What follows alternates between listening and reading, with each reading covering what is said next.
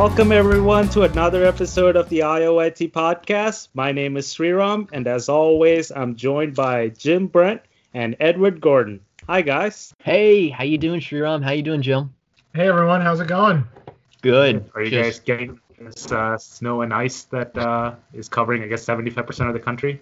Yeah, I, you know, I'm here in, in Tennessee, and we uh, we always expect to get ice when we're told to get snow, but we've been lucky. Nothing like Texas, you know, or um, or Mississippi or Alabama. Um, even in Louisiana, they've had lots of icing, and you know, when you expect to have warm weather relatively often and not drop down into freezing temperatures, it's it's very interesting, you know, and and it just right none of the infrastructure is designed for it so my uh, my my my thoughts go out to everybody that's that's been dealing with that in in Texas and um uh, all over the country really that's had a very cold very cold weather Surprisingly, in Vermont, we have not had any of the precipitation yet. I believe it's coming soon. I mean, so one of the one of the issues that's happening um, because of these um, wintry weather is that the power grids are failing um, because more people are plugging in their electric heaters and drawing more current. And I don't know if uh, people realize this, but like the electric grid is designed such that um, every watt of current or power that's generated gets used up, and you know it's like there is no storage in the system. As demand rises, the supply rises. You know that's where you get the peak current and everything. And um, you know when the supply is not able to keep up with the demand, the power grid starts going down, and you start getting these um, blackouts. yeah and I think it's yeah I've I've heard that uh Texas runs on its own separate um, power grid. So it's unfortunately at the disadvantage that it's not able to pull power from another state when they aren't able to fully supply and they have to try to supplement it. So that's been, uh, you know, a real problem. Like you said, they do the the power grid of the U.S. at least does just-in-time delivery. Right, the moment you need it, it's basically just been generated. I mean, probably seconds seconds beforehand, maybe. Um, I don't know the specific amount of time, but it's it's very very fast. So, you know, I, I think that that sort of shows the necessity for storage options, better storage, right? So that if you can't keep up with demand, then you can flip a different switch and release sort of um, extra or be able to do that surge, right? To be able to deliver the surge. Yeah, which ties into I guess today's podcast. Uh, I, I, you know, magically, I don't know how that always happens, where we just like the intro that we're talking about always ties into the topic of that week. and uh, today's episode, I guess we're going to be talking about batteries. Is that right, Jim? Yeah, we'll be talking about batteries today, and specifically lithium-ion batteries, because that's right now what is used most as a rechargeable energy storage device. Is a lithium-ion battery, and that's all a battery is is a energy storage device. Um, lithium-ion specifically is chemical storage. And one thing that I always think is interesting, or that I like to think about, is that it's one big interest is portable, right? A lot of things that we do, we want them to be portable so that they're not tied down, so they can move from place to place, right? Uh, It used to be that you have a, a bag phone or a car phone that had to plug into the car so that you could get power. Um, and then when you were able to have a cordless cell, a cordless phone in the house, but you always had to plug it back in. Now we, since we have these batteries, we can have this portable energy to go anywhere. So, right, a car doesn't have to just be at the same spot. It can charge it, and you have an onboard energy source. Your smartwatch, right, has a, a little battery into it, so that you don't have to worry about charging it all the time, and you can be away from um, that energy being generated. Yeah, I guess it's like you know it used to be you know, before uh, consumer electronics really like became ubiquitous. You had double A's and triple A's and coin cell batteries. Um, but once you started having like laptops and smartphones and smartwatches, like you were saying, Edward, um, the need for rechargeable batteries um, really became um, this focus. And uh, like Jim was saying, lithium ion is the technology that is um, at the forefront right now. um, not just for those those small grade devices, but also for um, your electric cars.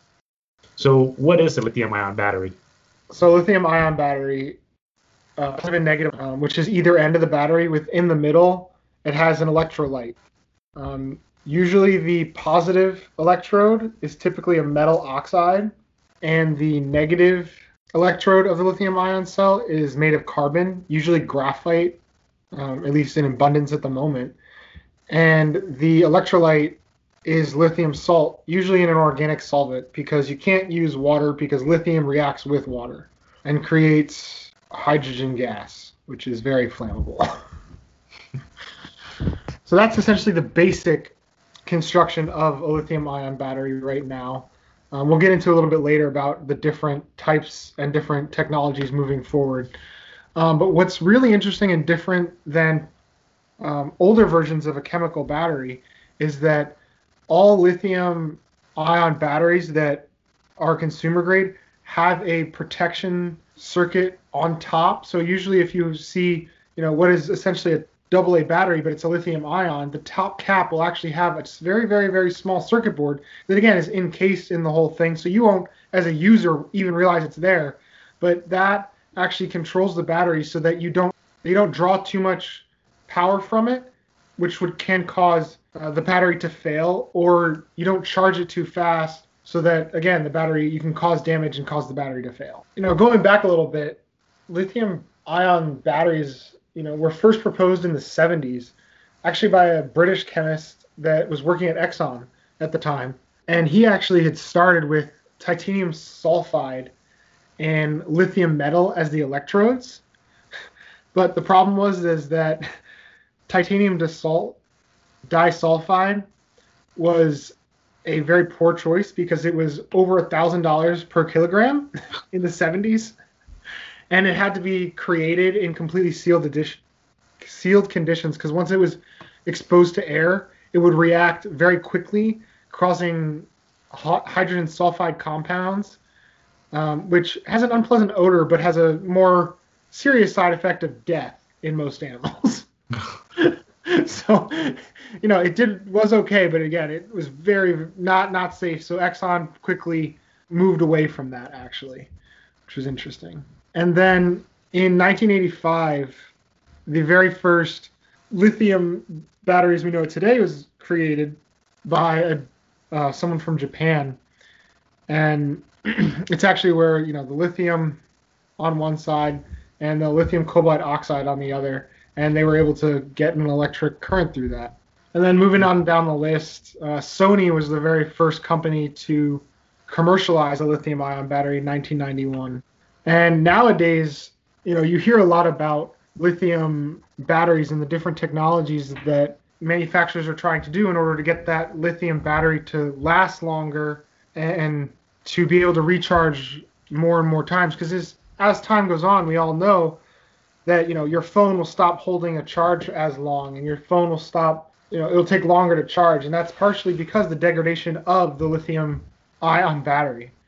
So does the like the capacity of the battery just come from like having more of those components? Or is there more to it than just that? Yeah. So there's a a variety of aspects but from the the chemical perspective it's all about the energy that can be held inside of the reaction between the lithium ion and whatever you're reacting to.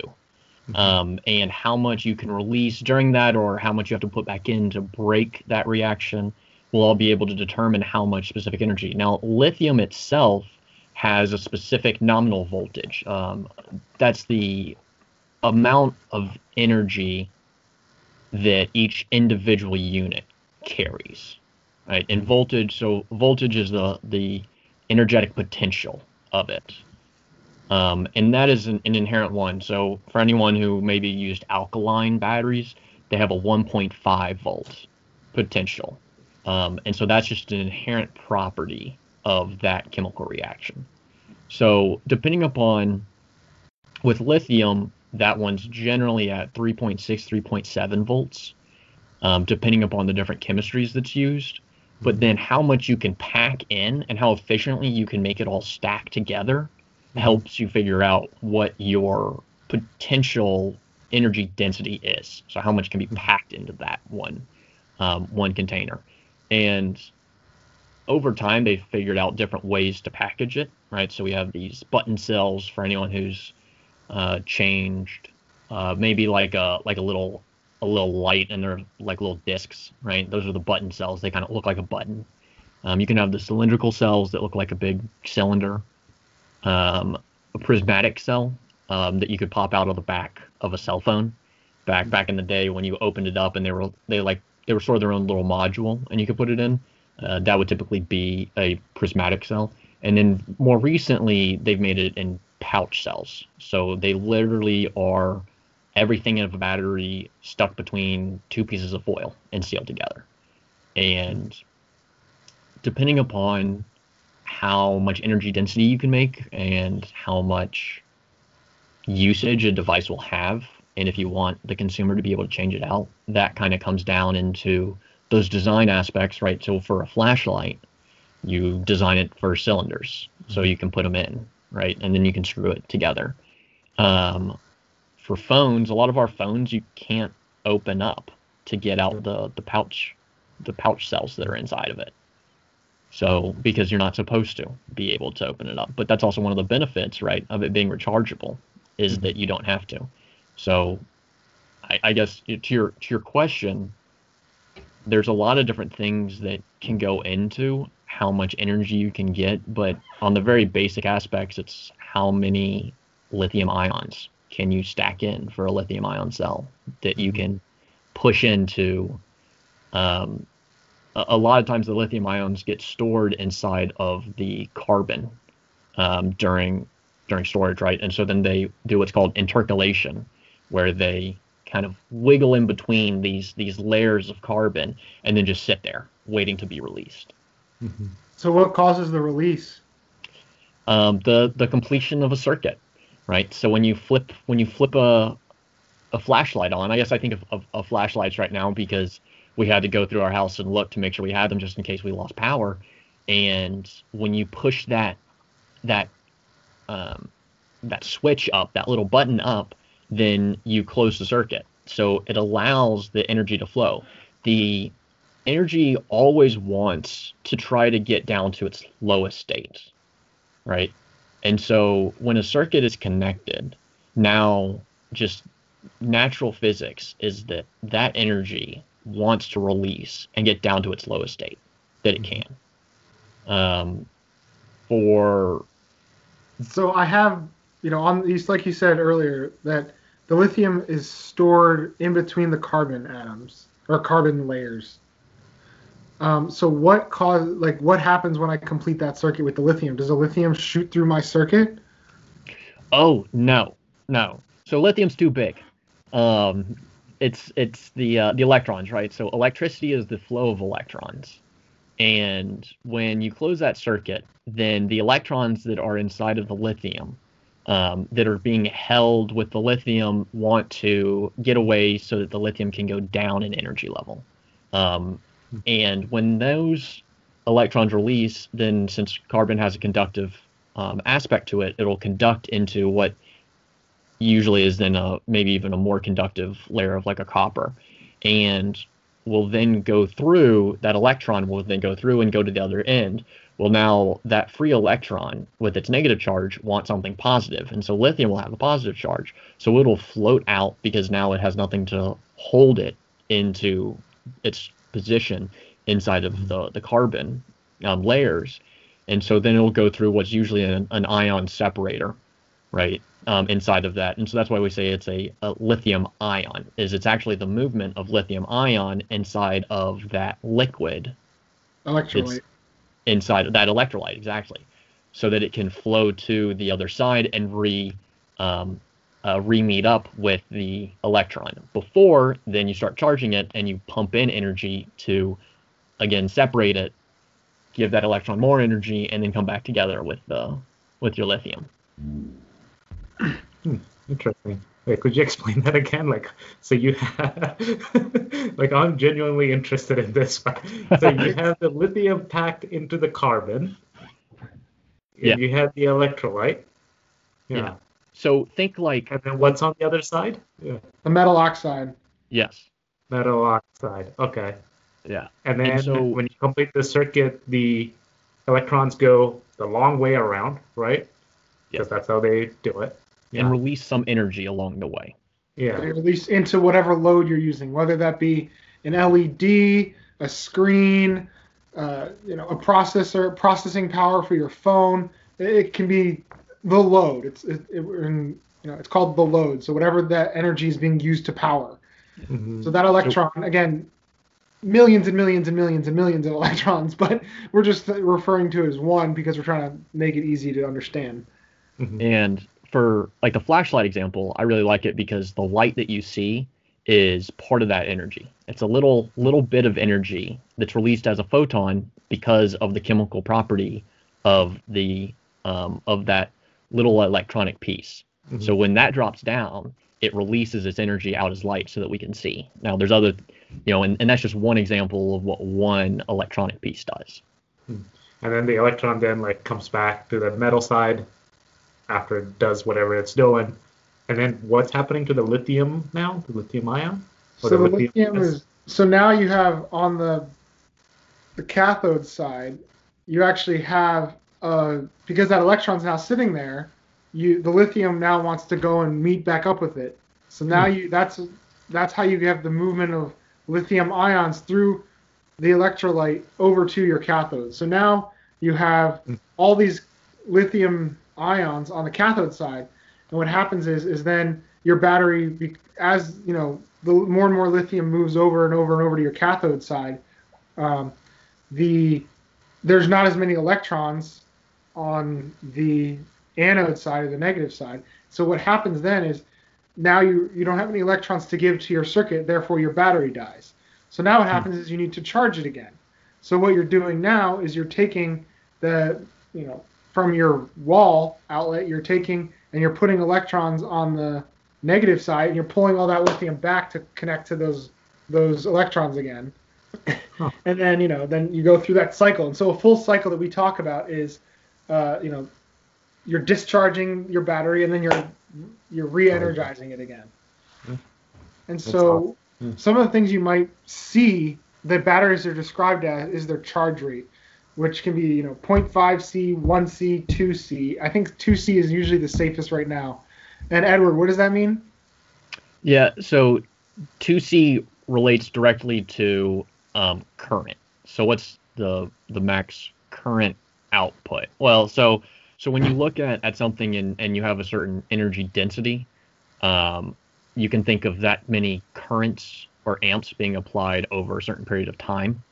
Um, because tech, I guess technically amps is the delivery of electrons per second. Hmm. Um, so it's technically when you're charging, you're saying how many are you going to be pushing back the opposite way, right? So how quickly you can do that, you that's what we get into those aspects where you have a supercharger. Now you can be able to move really fast and not break things.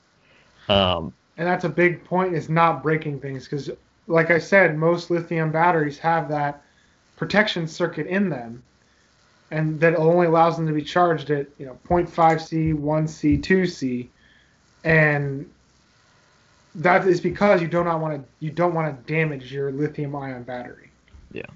And it's to make an analogy it's sort of like machines um, or, or people in some ways that there's there's sort of that that limit where you can efficiently do something and not really make mistakes.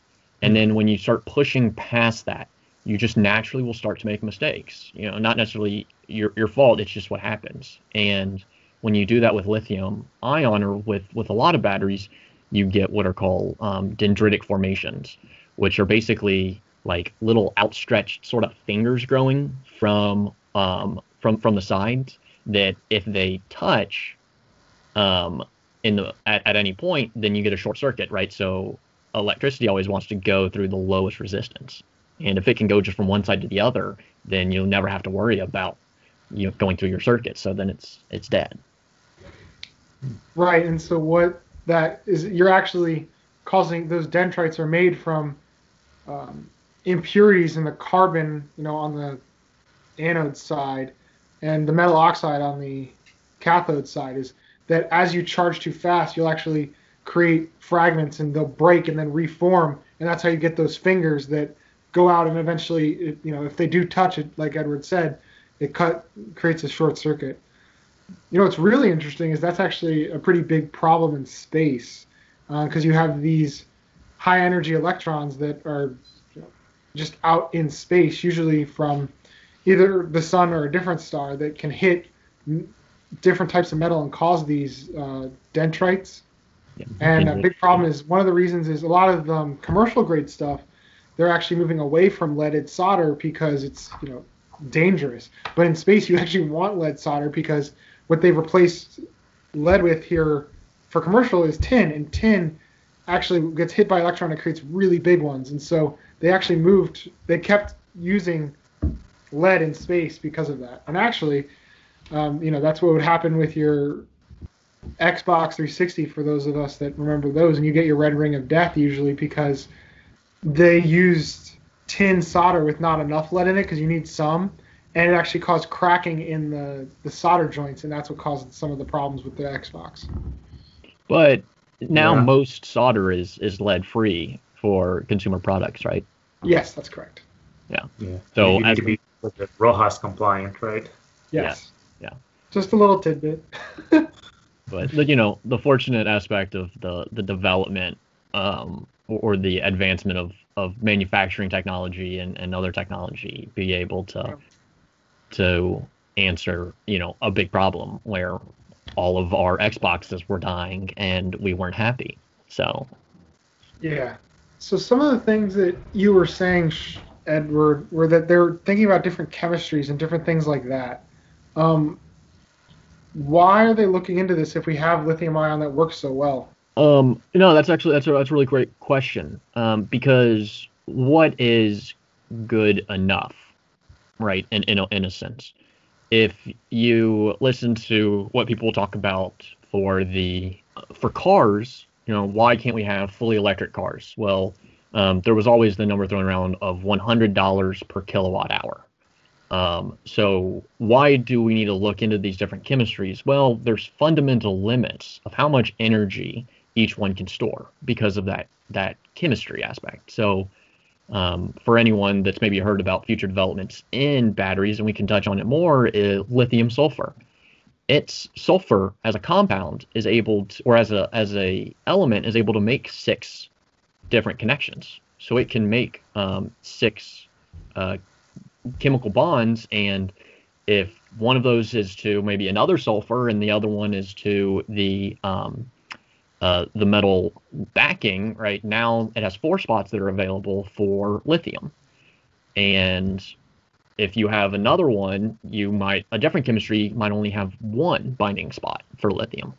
Um, so those are some of the the issues um, of of what might be better. And and if you can think about it, and you say, okay, now in what was a spot for one atom, granted atoms are different in sizes, but now if I can stick four in a spot where I can stick one, now I can be have four times as much energy versus the other chemistry where I can only have one, mm-hmm.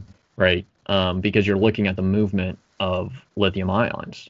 Mm-hmm. So it's it's really important, especially as we want to make cars that can go a thousand miles, two thousand miles. You know, I think right now a lot of the commercial electric vehicles are in the 400, maybe 450 mile range.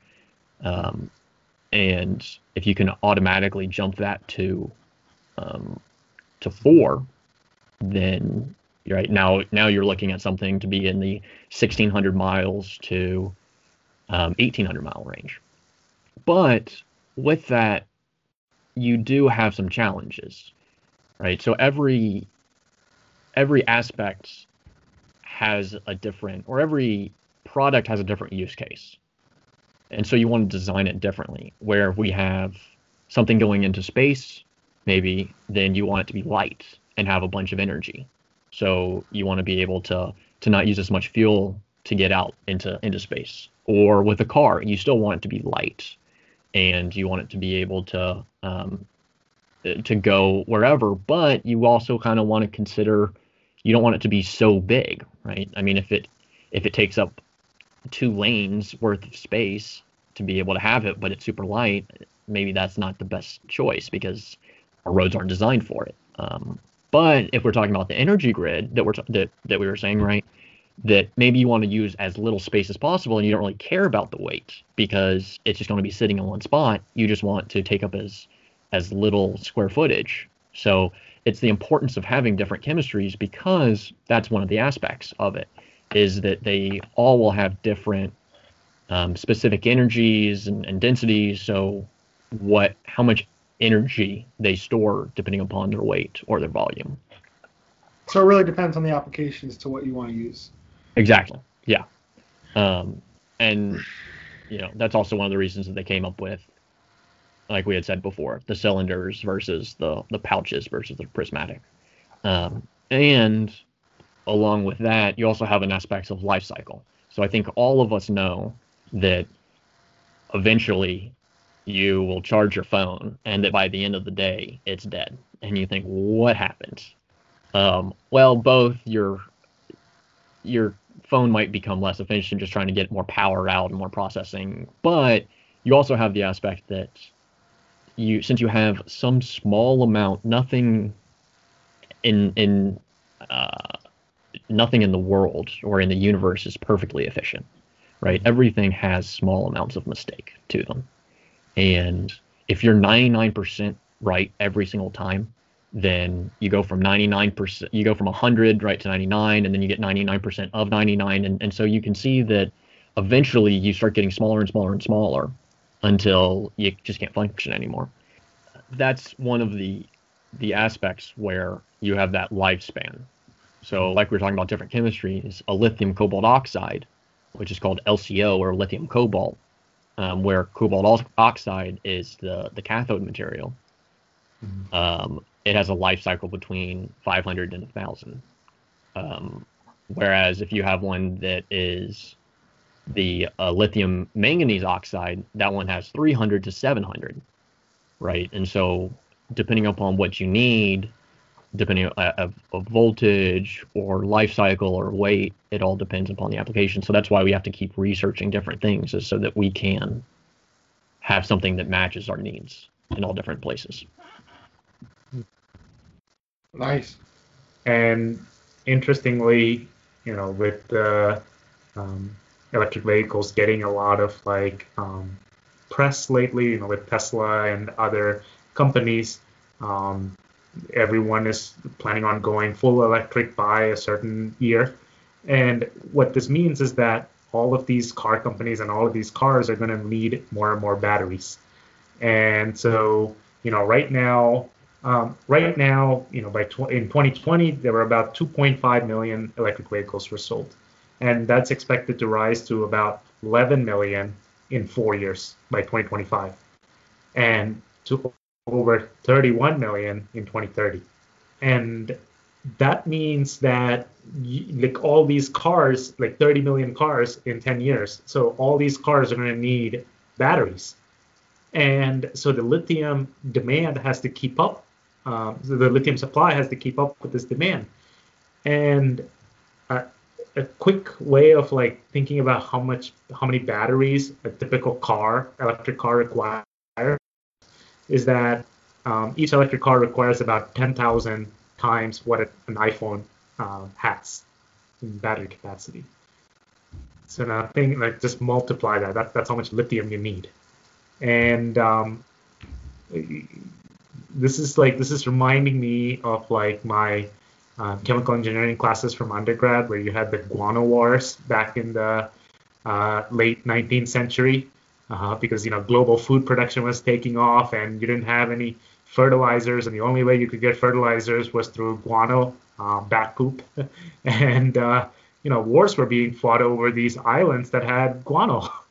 And uh, it's it's interesting that like now now um, you're having this rush for finding new lithium sources.